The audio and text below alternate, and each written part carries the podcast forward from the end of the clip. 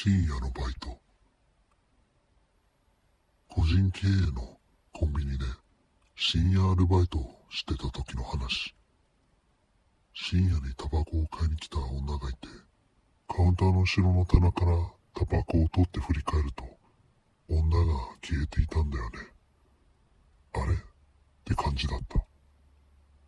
でも、次の週にもその女が来て、タバコを注文して、また消えたんだよ。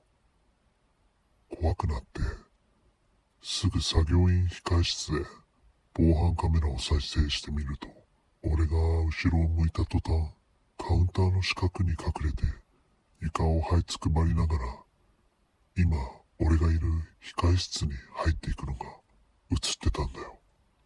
怖くて、周りを見れず、速攻で控え室から逃げて、家に帰った